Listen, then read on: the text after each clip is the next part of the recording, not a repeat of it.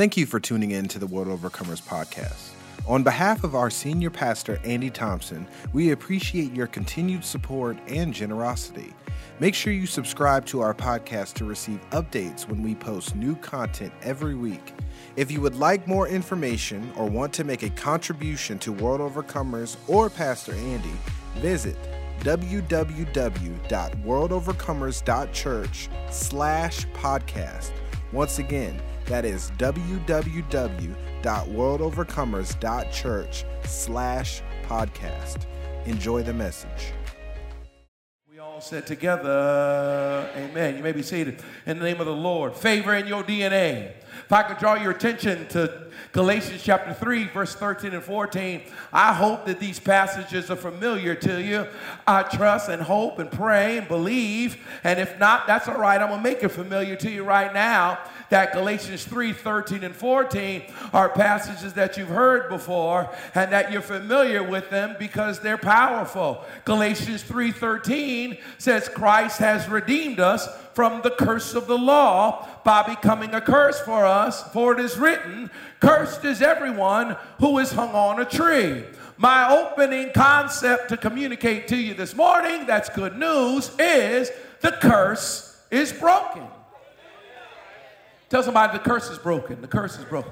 At your house, tell somebody the curse is broken. Touch that seat next to you and tell them the curse is broken. The curse is broken. I don't know if there's almost any better news I can give you than the idea that the curse is broken. Even the idea of generational curses, they're broken. I know there's been a whole lot of talk and books written on generational curses, but thanks be to God that Christ has redeemed us from the curse of the law. I know that many of us who are raised holiness were taught that there's a curse connected to to disobedience, and a curse connected to doing wrong, and a curse connected to unrighteousness. And absolutely, just by the scriptures, there is a curse connected to stuff that's not right. But thanks be to God that Galatians 3:13 says that Christ has actually redeemed us from the curse of the law by becoming a curse for us.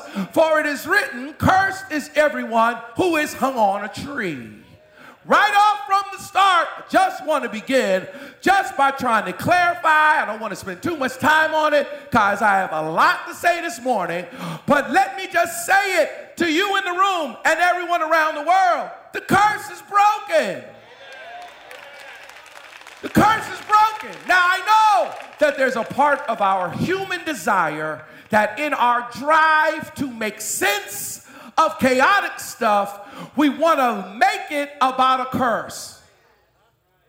You go outside, you look up in the sky, you see the cloud. Your brain wants to make sense of the thing that it can't make sense of. So it looks at a cloud and says, Oh, that looks like a truck, or Oh, that looks like a, a dog, a, a dog, Oh, that looks like a horse, because your brain is always trying to take chaotic, abstract pictures and make some sense of it. Same is true in life.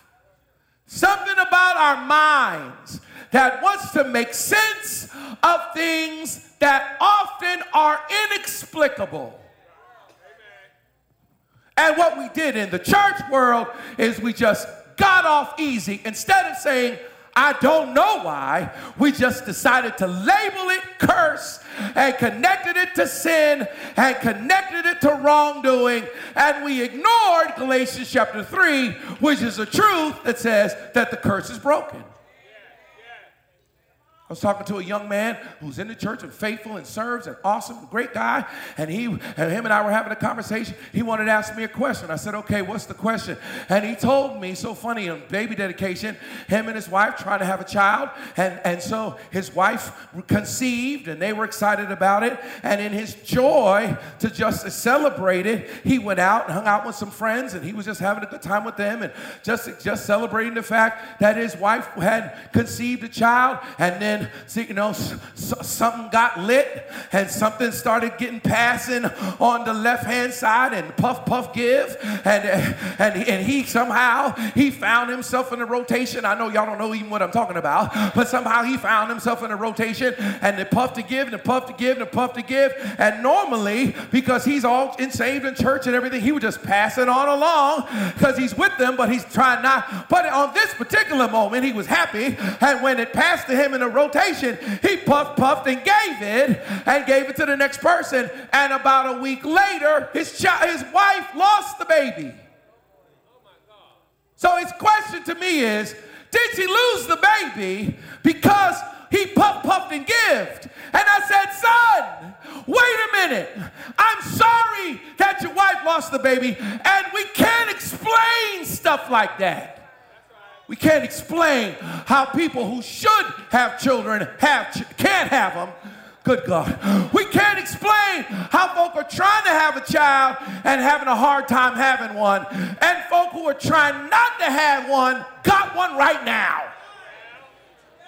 Can't get no amens in here. Stuff like that that we can't explain. And instead of just saying, I don't know why that happened, no, we raise people in a condemnation, fear based, wrong based.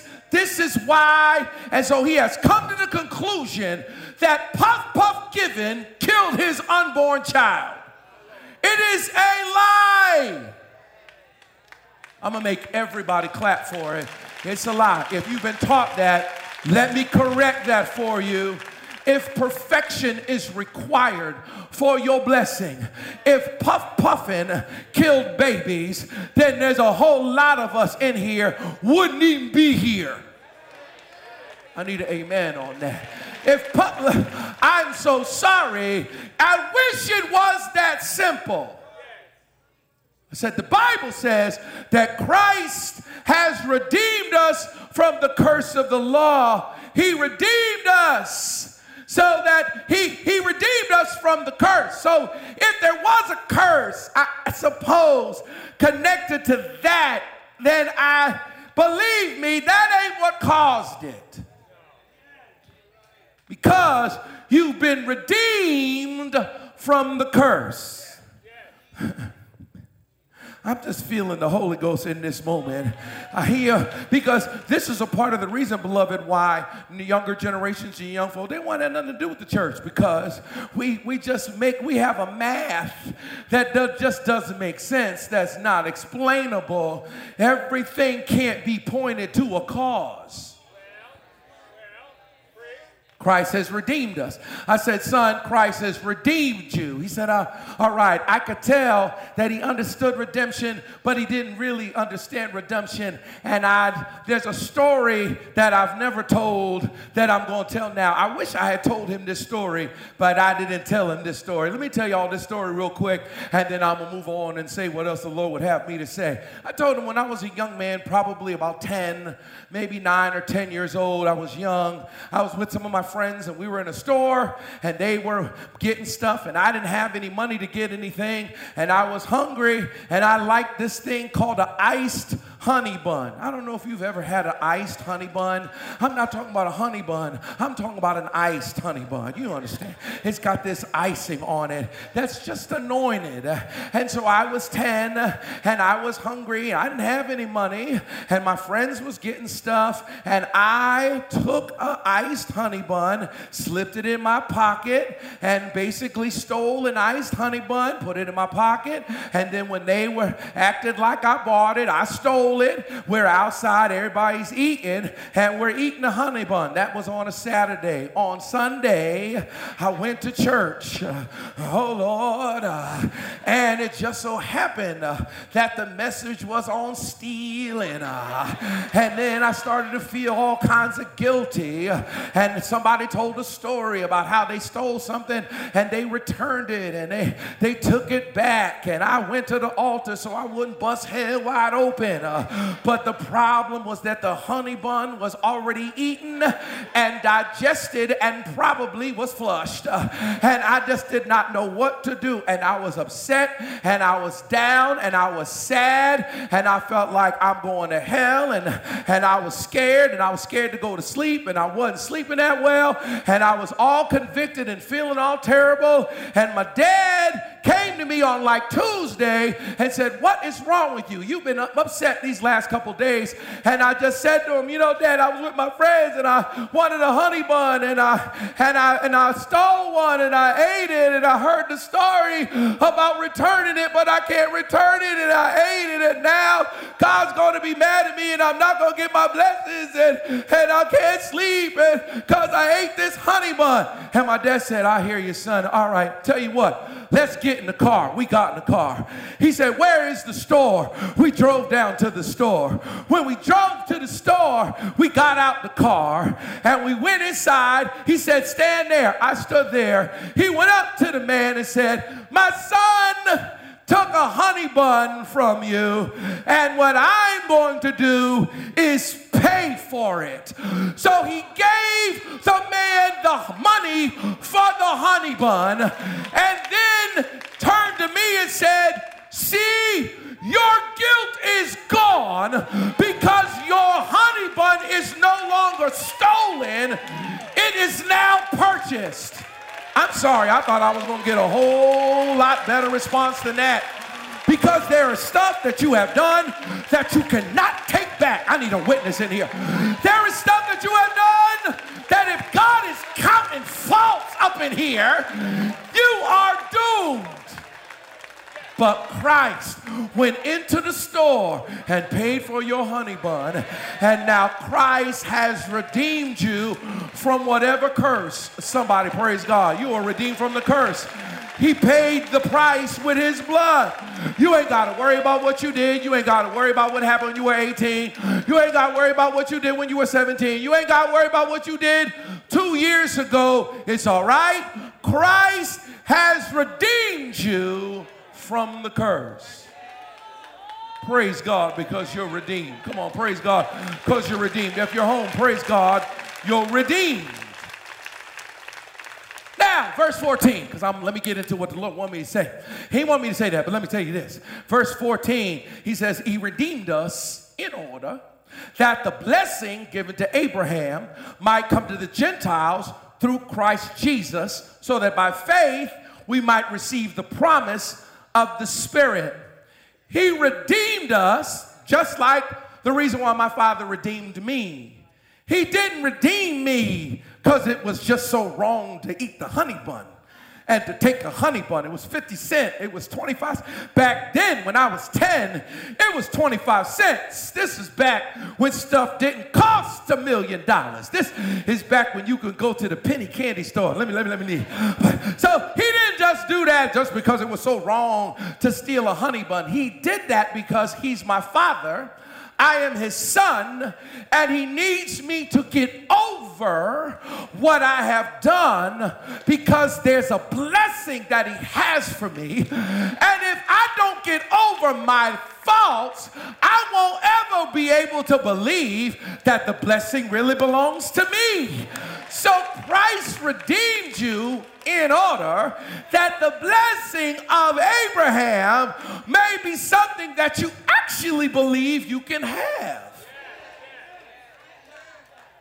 Because the thing about guilt and condemnation and feeling bad about the mistakes you made and who you hurt and what you did and you had this and you did this and this one happened and you got this thing and you got that done is that it has a way of blocking you from believing that God can do great for you. You'll be right on the verge of believing God for something great. And then the enemy will remind you of something that you did when you were 21, or remind you of something you did when you were 18, or reminded you of something you did when you was 32, or remind you of something. And even though you ask God to forgive you, and the Bible says that he casts your sin into a sea of forgetfulness and remembers them no more. But the problem is that we still remember. And one of the things that I try to do, can I encourage you this morning? I'm gonna move on. Can I encourage you not to remind God about stuff He done forgot? We're looking at God telling him he can't bless us. And the Lord is saying, Well, what is it that I can't bless you? What is it that's stopping you? And we're remembering something that he has forgotten. And so, uh, a part of the reason why he said, Well, I paid the price and you're redeemed is he redeemed us because we have an inheritance. Well, Galatians 3 7 says, Understand that those who have faith, children of Abraham, scripture foresaw that God would justify the Gentiles by faith and announce the gospel in advance to Abraham. All nations will be blessed through you. So those who rely on faith are blessed along with Abraham, the man of faith. So if you have faith in here, I have faith, you have faith, you are the seed of Abraham. Abraham's inheritance belongs to you by faith. When God said to Abraham, I'm going to bless everybody through you, what he meant was, I'm going to make you the father of faith, meaning that after this, anybody who has faith will be able to claim inheritance and connection to you, Abraham. So, a part of the reason why he redeemed us is he redeemed us so that we would not disqualify our own selves by our guilt, by our fear, by our condemnation from the inheritance that we have from Abraham. Now, I'm pretty sure Abraham is a figure that you are familiar with. I've been doing this series on Sunday school, but in case you have been misinformed, let me just let you know Abraham is somebody that you want his inheritance. I don't know if you've ever sat around wishing and hoping and praying that you will find out that somehow uh, you are related to somebody that's really got something. Well, uh, you have found out this morning. We have done a DNA test on you. We took you on the Maury Povich show, and we are telling you that Abraham is your father. Abraham got babies all over the place. Abraham got so many children he don't know what to do. Abraham got babies all over the world because all you have to do is to decide, I believe God. All you have to do is decide, I have faith in God. All you have to do is say, you know what? God can do anything but fail. All you have to do is say, you know what? Let's pray about that because I believe that if I pray, God hears me. And I believe if I say in Jesus' name, something will take place. You know what? Let's go down to church. You know what? Let's turn the phone on, turn the movie room on, and let's look at that crazy guy who's always talking about faith, and let's believe God. And you know what? God will credit it to us as righteousness. Meaning that God likes faith so much that it's okay if you ain't perfect. And I'm so glad all the imperfect people like me in church, that, that all the imperfect people like me are glad about that because Christ the Lord sees faith and does an exchange of faith for righteousness. He counts it as righteousness. So that even if you mess up, even if you blow it, the Lord will be like, Yeah, but that faith, I like that faith though. I still want to be with you though. Even though you have done wrong, and even though you haven't always said the right stuff, and even though you ain't always been at the right places, and even though you ain't always done all the right things. But you know what though? There's something about your faith. There's something about you believing in me that I like. I like you, and I'm going to give you righteousness for faith. So, if you are a believer in here, if you believe God, then if you have faith, then you have access to Abraham's inheritance. You are Abraham's seed. Now, last Sunday I said it, I'm going to say it again. Abraham wasn't a preacher. Abraham wasn't a prophet. Abraham wasn't some anointed Abraham wasn't a Levite. Abraham was a businessman. Abraham was somebody that did business. One of the mistakes that we've made in the church is everybody is just trying to jam up in the pulpit because we have a tendency to only glorify pulpit anointing. And we don't take the time to acknowledge that if you do well in business, that means that there is a favor on you to do well in business. If you do well in a field, there must be favor on you to do well in that field, in that area. It's not just anointing for church. Matter of fact, the, just to prove the point, God made the guy that was the father of faith not be Elijah not be Isaiah, not be one of the prophets. God made the guy that was the father of faith to be a guy that was about business. Just so that no one will get it twisted and think that God is only about the clergy.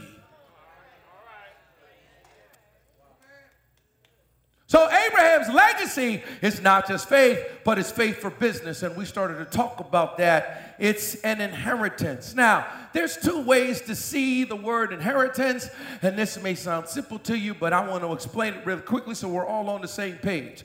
Two ways to see an inheritance. The first way to see an inheritance is to inherit things. Inherit things. Things.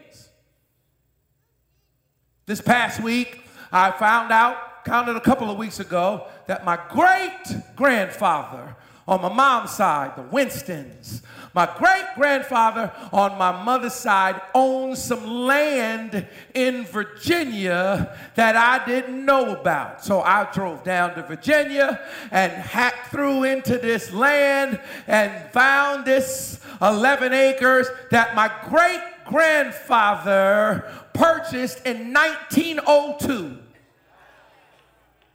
How he bought this land in 1902, 40 years after the Emancipation Proclamation. We're talking about the son or grandson of slaves at best was able to purchase land in 1902.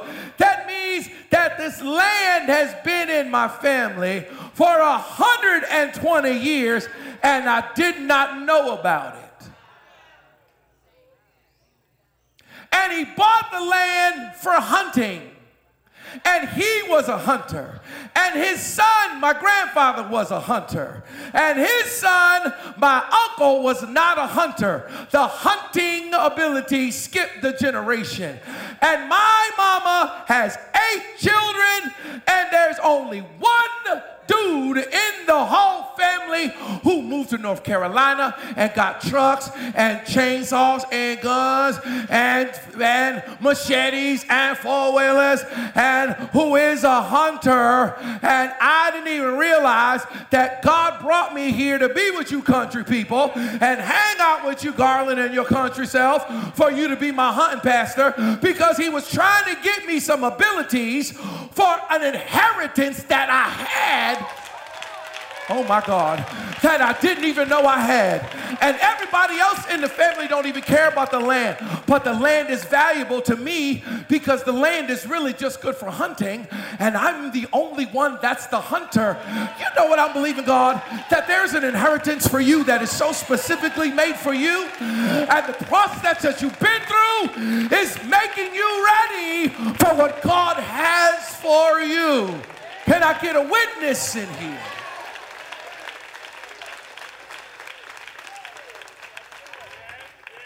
I preached a message, I don't know, a year ago or so called Paternity, Patriarchy, and Property. and I got some flack for it. I actually got some flack for it because the word patriarchy is a uh, kind of word and people feel it's misogynistic and, I, I hear that. But you know what? You really only feel that way if didn't nobody ever leave you nothing.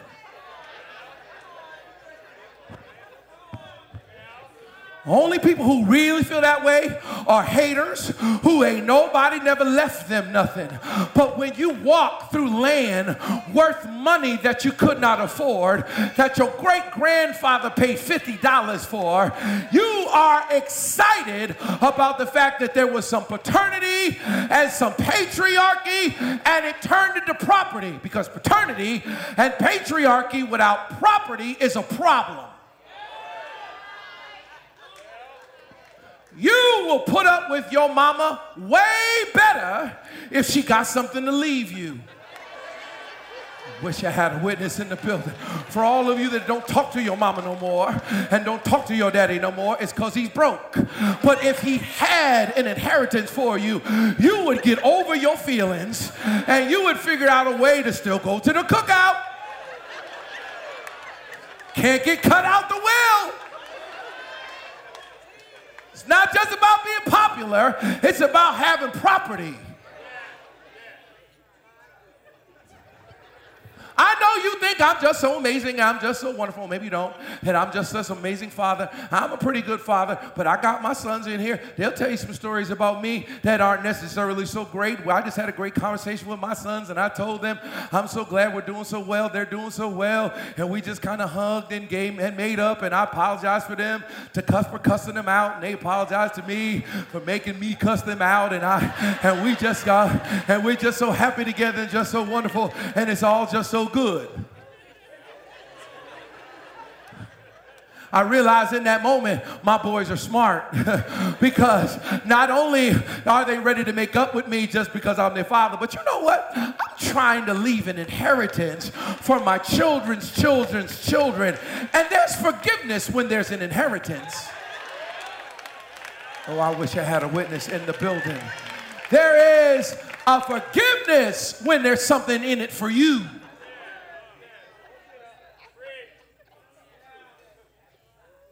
Now, when it comes to Abraham, we have an inheritance from Abraham, but we can't really inherit his things. I found out I've got this land that my great great grandfather purchased that now I can inherit it. I went down there and showed my license and the deed and went down to the thing and they gave me a picture of the thing and I hacked my way in there and found the land and and uh, and it's mine by inheritance. And so I have something I didn't purchase. I had something I did not buy. It's a great blessing. But when it comes to Abraham, you can't inherit his stuff. Y'all, if you live here, you live in North Carolina. If you're watching, you live in Ghana, you live in Australia, you live in New York, you live in Boston, you live wherever you live. You, you're not in Israel. So you can't make a claim on his land. It's not his things that you get to inherit.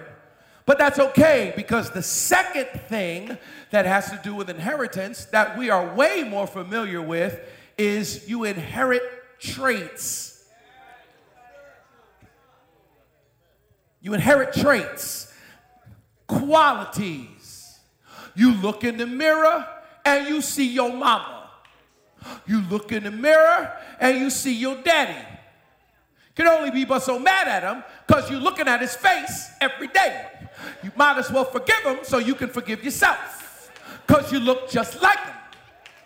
You inherit qualities, you inherit traits from your people. I did the Ancestry.com thing. I don't know if you've done that, but I sent away for the kit. They sent it to me, and you spit in these tubes or whatever, and you send it off. Now, I had heard that my family was Native Americans. That's what I had heard. And that the reason why I looked like this and all of that was because there was all this Native American and all of this Indian in my blood, and Blackfeet tribe, and this tribe, and that tribe. And so that was a part of the reason why I sent away for the kit, because I was thinking to myself, maybe there's some Indian down in here, and I can get me one of these casinos. Matter of fact, I might put one on Victory Park. Anyway, anyway. And so that, that's part of the reason why I did the Ancestry.com, because I just heard up and down that it was all this Indian in here.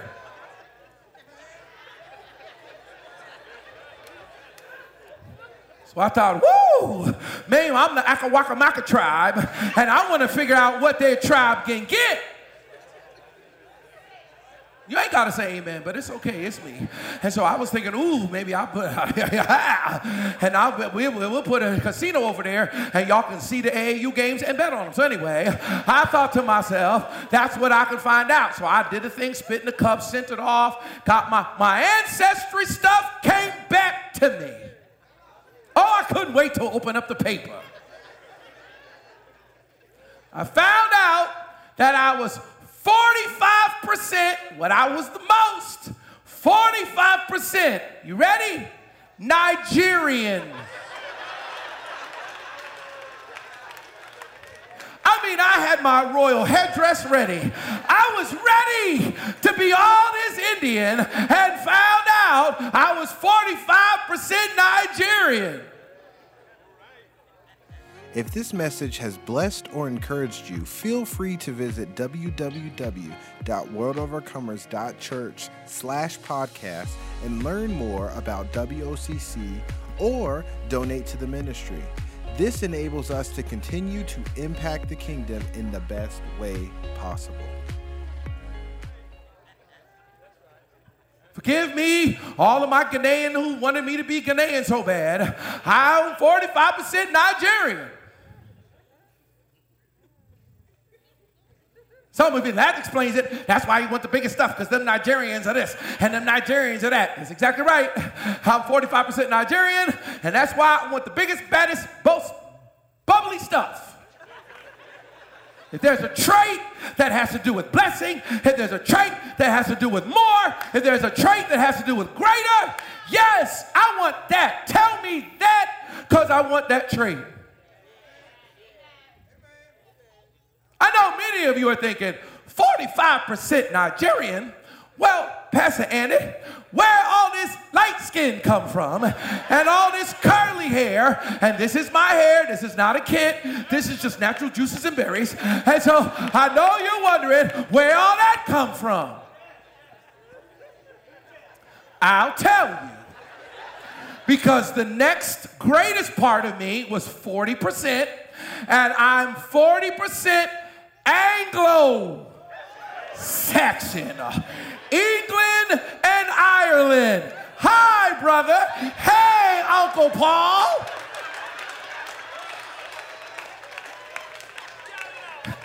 Here I am, Elder Clark, swearing up and down. I'm all kinds of all, and find out that me and Jesse are closer than I thought we were. Married these black women, bro. I'm with you.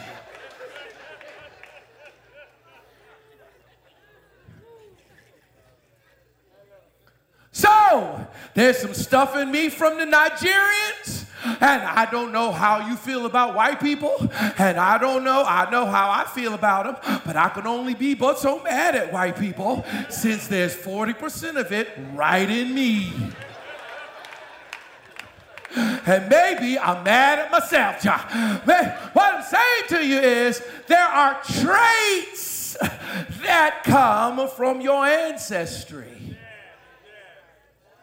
powers, powers, powers. When I look at Abraham, I see powers. I see five of them. And I took a whole long time to get here, and I got seven minutes left. But but I, but it, it's good. It's good. It's good. I'm sorry. I like this sermon, and I, I'm the one that preaches to me, so this is good. And so so powers, five powers that I see in Abraham. Since I can't inherit any of his stuff, I might as well inherit his traits.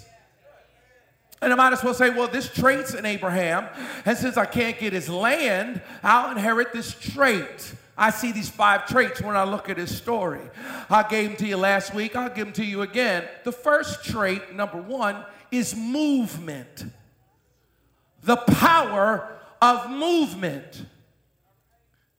And it's not just the power of movement, beloved, it's the power to move from increase to decrease to increase. Hear me. It's a key to success. Part of the reason why some people are not successful and why some people don't have really have money and they can't be successful in business and they can't make a lot of money is because if they're making a hundred they can't step down and make 60 with the possibility of making 250. They build a life based on the 100, and if an opportunity comes for them to decrease and maybe do something that's lower for a period of time with the potential possibility of going through a process to get higher, they can't do that. They get to that level and then they can't go down. They get stuck there. They climb a mountain. When you get to the top of that mountain, you see mountains that you did not see. You think $100,000 is a lot of money till you get it. I need a witness in here. You can remember when you made 30 and you were like, if I just make $60,000, I'll be so happy. You got $60,000 and that money was gone. You realize $6,000 ain't no money. And you thought if I could just give me 120,000. And as soon as you got that 120, you wondered where, you wondered, how did you live on 30 when you can't make it on 120? I need a witness in here. And so you climb a mountain. Most people climb a mountain and when they get to the top of that mountain, they see other mountains that are higher. But the problem is, you can't stop. You can't step from the top of one mountain to the top of another mountain.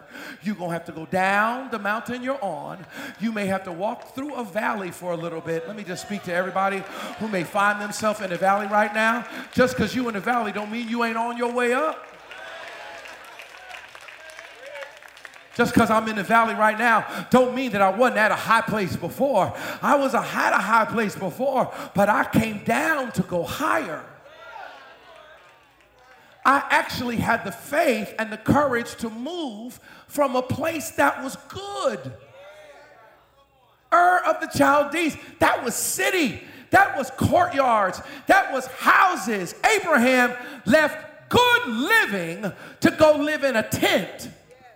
He left a place that didn't belong to him so that he'd rather have less and it be his than have more that belongs to somebody else. I'm gonna speak that right now over every one of us in the name of Jesus. It would be better for you to have 4,000 square feet of a raggedy house that you own than 2,000 square feet of a house that you rent. No, I'm going to say that one more time. For you and me and all this other generation that just want to live in all these little high rises, well, they got tennis courts. Well, they have washing machines. Well, they have a workout space. And yeah, but how much are you paying for that 1,200 square feet of space? 1,800. So you're paying $1,800 for 1,200 square feet of space. It would be better for you, sweetheart, to take your $1,800 and go get you 3,000 square feet a house somewhere and fix it up. Don't be so moved by the perfection that you don't realize it'd be better to be in a tent with your inheritance than be in her renting.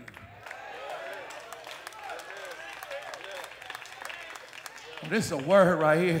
This is a word, son. This is a word we all need to hear because, especially us, especially black folk, especially us, there's something about us. We like things. And if it's shiny, we get happy. We want to live high. We want everybody to know we got money. We surrounded by millionaires that don't look like they got money, but we got to shine.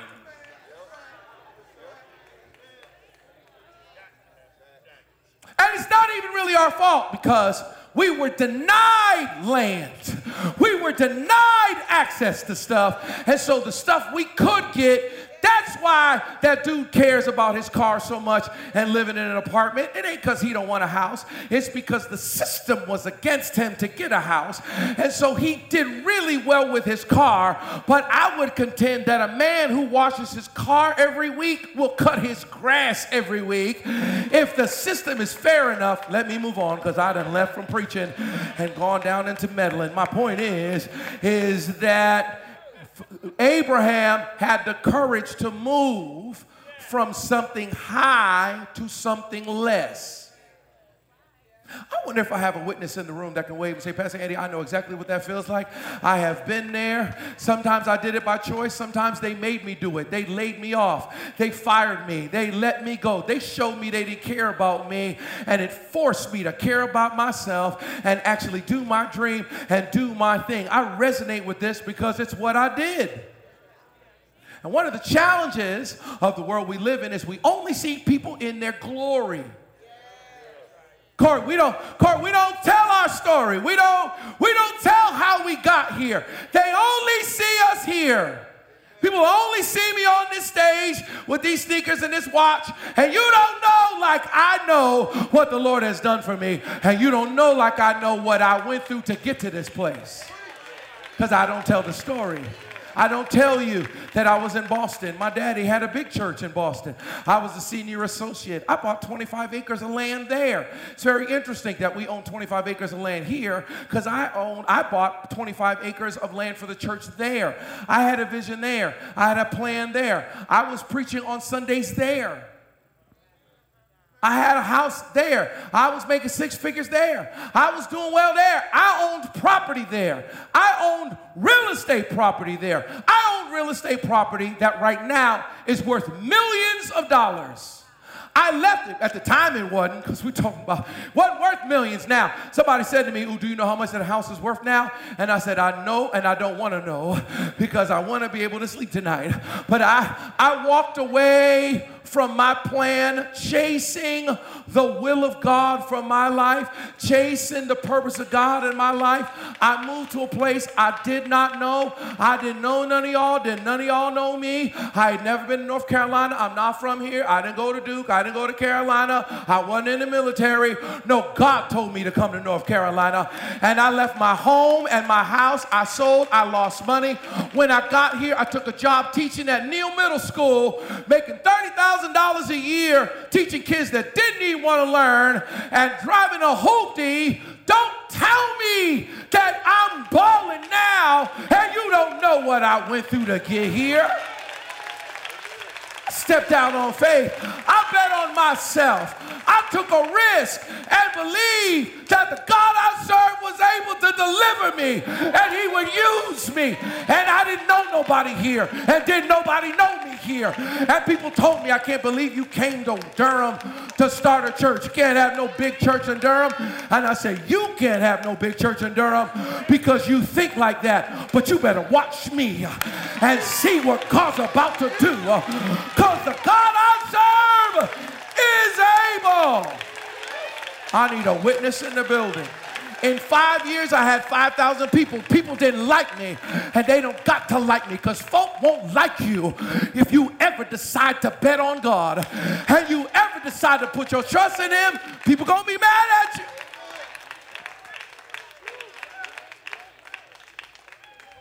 God turned my darkness into day. I worked at that school at the end of the first year. The principal said to me, You coming back? The end of the summer, he said, You coming back? I said, Well, you know, my church is starting to get going, and, you know, if I have 300 people by the end of this first year, then I won't be able to come back. He said, See you next year. No, you ain't got to ooh, because I was like, Yeah, save my spot.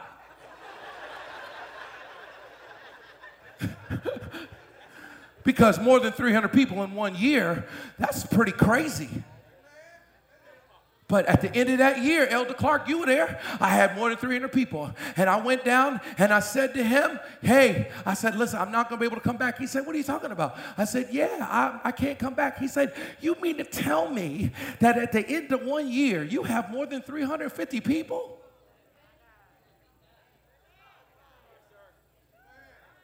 See, you don't know anybody else's decreased story until they tell you how they were at a high place. I need a witness. And then they came down and they went through a low place and they walked through the valley for a little bit. And they were worried and they were scared and they were concerned. And wasn't nobody coming to the church. But you believed. I believed. It's hard to be successful if you can't make this kind of movement.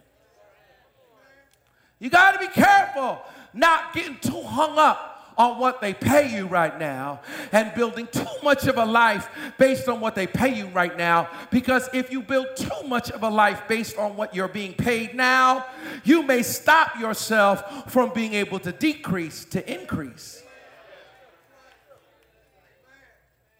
The Bible says that Abraham, when called to leave home, family, what he was familiar with, stuff around him that he knew, obeyed and went, even though He did not know where he was going. This is another aspect of it. And I'm going to say this and I'll just be done because I'm out of time, but this is good. I'll pick it up next week. But one of the other challenges of walking with God is He don't always tell you where you're going. Can I get a witness in the building? Can I get a witness online? He don't always tell you. He, He'll say, I'm going to take you to a place where I'm going to show you. And if you want all the details, you won't go. If you want all, he's not going to tell you everything at the end. Sometimes you just end up packing up and saying, Well, where we going, Lord? And you don't know how it's going to happen. You don't know how you're going to make it. You don't know how it's going to take place. If you can't walk in a certain amount of ignorance and blindness, you can't walk with God because God isn't going to tell you everything.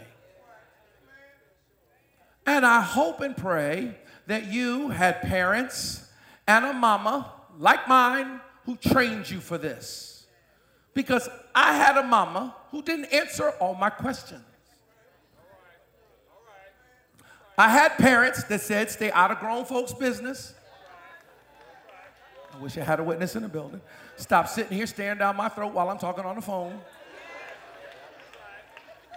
Ain't nobody talking to you. This is grown folk talk.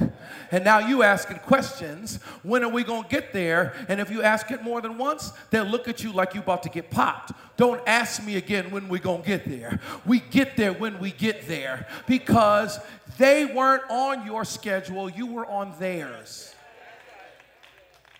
Anybody have parents like that? If you ask, can we go there? They'd say, we'll see.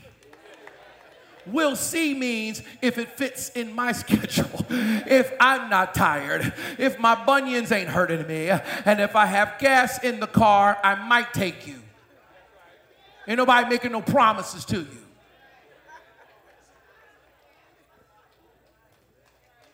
Now, we want to get down at eye level and give five year old people full explanations that they can't understand just get it, you will have a hard time walking with God, and you'll set that baby up to have a hard time walking with God if you can't tell them, don't worry about where we're going. Don't worry about when we're gonna get home. I was around somebody and some little three-year-old said, I'm ready to go. I looked over there. You are ready to go. Excuse me, little girl. Ain't nobody on your timeline. Don't nobody care what your schedule is. You will go when they're ready for you. I cussed her out so no, I didn't cuss her out. But I fussed at that little girl so bad right in front of her parents. I said, You're ready to go, little girl. Don't nobody care when you're ready to do nothing. You're three. Know your place, mind your business. Sit down over there and be glad you got some juice in your cup and not water. You are ready to go. The devil is a liar. I wish I had a witness. Some of y'all, your mama would have knocked you out if you told her, I'm ready to go. You fell asleep in the back of the church, your mama up in the, ta- in the front talking to everybody, talking to Sister Linda. Talking to if you ever walked down and said, Mom, I'm ready to go, you'd have woke up in the hospital. Anyway, what I'm saying is, is just know walking with God, He ain't telling you everything. You ever talk to these people who God just tells them everything? See, God told me, what I'm saying? God told me, God told me that you were going to say that to me. Oh, He did? Then why don't you have an answer? God don't tell you everything. He said to Abraham, I'm going to take you to a place I'm going to show you. He said to Abraham, you know what? Take your son Isaac and sacrifice him on a mountain I'll show you. I don't think we understand how crazy that is. There's no 7-Elevens. They got he goes to the servants and say, "We getting ready to go on a trip to do some sacrificing." They say, "How long we gonna be gone?" He said, "I don't know." Where are we going? He said, "I don't know. God will show me when we get there." He went to Sarah. He said, "Hey Sarah, I'm getting ready to go on a trip taking Isaac. She said, That's my baby. Where you taking my baby? He said, I don't know. She said, What you mean you don't know where you are taking my son? Where is my where is my son gonna be? He said, Me and the boy are gonna go worship and we'll come back. She said, When? He said, I don't know. Because he was looking for where God was going to show him because God was requiring that he do something hard. But God knew which mountain had the ram stuck in the thicket on it. And so he couldn't know till he got there. Movement. The power to move. It's not just the power to move, it's the power to move. You not know where you're not sure where you're going. But the key to success in life is being able to trust God, not give way to fear, step on out and believe that He's got something greater for you. It's a trait that we have to inherit from Abraham. It's movement. Put your hands together if you heard a word from the Lord. Hallelujah. Can I pray for you really quickly before you before we take up the second offering? Let me pray. Lord, I just pray that we will receive the blessings of Abraham, that they'll come to the Gentiles by faith. I pray, Lord God, that by faith we'll receive the promise of the Spirit. God, we can't receive, we can't inherit Abraham's things, but we can inherit this trait. And God, we pray that this trait, this courage, to come down from our mountains, walk through our valleys, and to live in a place that is our inheritance. God, I pray that you'd fill us full of that courage. God, I pray that you'd give us wisdom. God, I pray that you would empower us in the room and literally around the world. That, God, we would walk by faith and not by sight, and that we would have the faith of Abraham, the faith that calls those things that be not as though they were. We surrender our lives to your will for us. We are of the seed of Abraham. We have faith. We are of the seed of Abraham. And so, God, we pray that Abraham's blessings will be so real in our lives that people will notice it and will praise you, what you do, what you say. You're worthy. In Jesus' name, we all sit together. Amen. Can I get you to give really quickly? If you can just, we were doing this building fund offering, and I know if you know me, and for years and years and years we didn't take up a second offering, but we are on our way to this Victory Park. We're about to break ground in about, and, and by the September, October, we're supposed to break ground, and uh, it's about three, two and a half miles from here. We've got about 25 acres, and we're about to build this building, and it's going to be something really special. We're going to have a sanctuary in there that's going to be about this size, and uh, and then there's going to be basketball courts and this space for children. There's going to be a cafe in there, and uh, this big children's play space thing. And uh, it's going to be something that's going to not only be our final home for our church, and we're going to have a state of the art uh, worship center there, but also it's going to be able to impact the community and it's going to generate its own income. And, uh, and so we have been sowing and giving and, uh, and so I'm, I'm just I'm inviting you to give and giving you an opportunity to sow into the work of the kingdom of God. And uh, because you can't beat God giving. And a part of the way that your life has meaning is that you sacrifice to something greater than yourself. You take a picture of that. If you're watching live around the world, take a picture of that. Know, that little QR codes take you right to all of the ways in which you can give on the app, through Zelle, all the ways that you can give to the work of the kingdom of God and, uh, and you can be faithful, not just in your tithes, but in your offerings, above and beyond what you give in your tithe. But we give an offering to the house of God, and then we expect a blessing to happen as a result of it and it's sowing seed into the work of the kingdom of God. And if you give my way a check, you can make a check payable to WOCC. You're watching around the world. some of you, you, you're about to give the biggest gift that you can give. Thank you. Everything that you're giving is going to our building fund. It's not coming to me. And uh, at some point, you make a decision to sow your seed, not just eat it my sons and I, we had this great conversation I told you about, we had a great conversation and we just hugged and every, we all straight and apologized to each other and we're all good. And then we started to have a conversation about whether or not they're going to eat the seed I give them or sow the seed that I give them.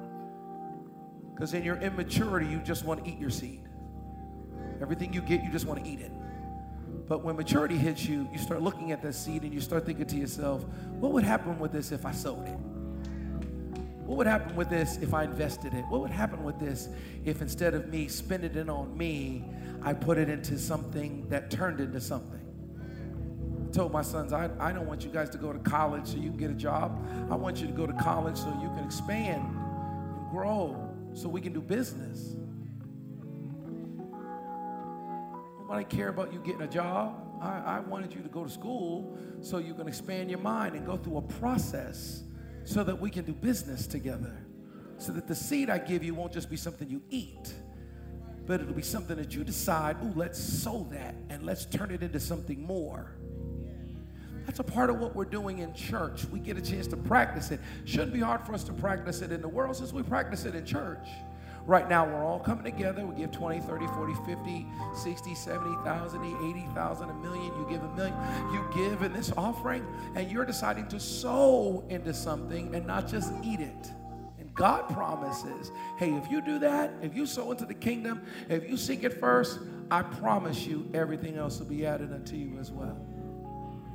In this room and around the world, we can give to the work kingdom of God. Come on, let's pray. Lord, thank you for this opportunity that we have to give. Thank you for this opportunity that we have to sow. We ask you to bless both gift and giver in the name of Jesus. We pray, Lord God, that you will take this offering and multiply it supernaturally to the upbuilding of your kingdom. Lord, you know the price of steel. You know the price of concrete. You know the price of, of glass. You all you know all the stuff that's going on. And Lord God, you are able to do exceedingly abundantly above anything we could ever ask or think. And so, God, we're praying for money to come. And Lord, I'm praying that you'll bless your people people.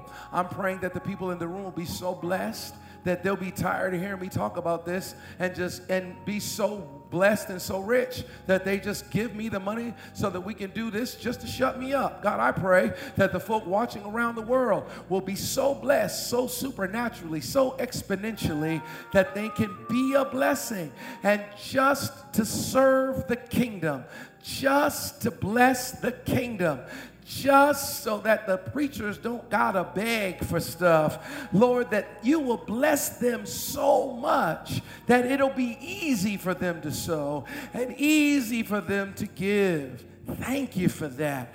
Thank you that Abraham's blessings belong to us. And I pray, Lord God, that that trait would fall on us, the trait of generosity. And we'll praise you for what you do, for what you say, for what you make of us. God, you're worthy. In Jesus' name we pray. We all sit together. God bless you as you give. Just let the bucket pass you and we'll be dismissed. And thank you so much for coming to worship with us in church. And you're watching live stream around the world. Welcome, welcome, welcome. Appreciate your faithfulness, your consistency, and your giving to the work of the kingdom of God. And uh, all that takes place in this room, these spaces, happen as a result of people in their faithfulness and their generosity. And um, we appreciate your consistency to give to the work of the kingdom of God. We're praying and believing God's best in your life. Hallelujah. So many things are happening with us here at World Overcomers. There's always something in the bulletin, there's always something to talk about. I saw that the announcement for end of year revival and all of the things that are taking place. We're just determined that you'll hear not just one voice and that you will be encouraged to believe God for the great things that He can do in your life. Hallelujah. Jump on your feet real quick and let's be dismissed. Lord, we just want to thank you, praise you. We ask you to dismiss us from this place, up from your presence. For everyone that's watching around the world, God, dismiss us as we turn our, our stuff off, our, our machines off. God, as we're about to leave from this place, we pray that you would use us for your glory, bring us back here next Sunday. We're talking about Abraham right now and his traits and the blessings that belong to us. And we're believing for greater and bigger and more. Our faith says it's already done. God, we ask you to bless your people. Make your face shine upon your people. Be gracious to your people and give them peace. In the name of the Father and of the Son and of the Holy Spirit. In Jesus' name, we all sit together. Amen. God bless you. Greet somebody in the name of the Lord. Thanks for coming to church today. Thanks for tuning in with us today. God bless you. Hopefully, you were blessed and encouraged by this message. Visit www.worldovercomers.church slash podcast for more information on WOCC and events that are coming up. Maybe we are coming to your area soon. God bless.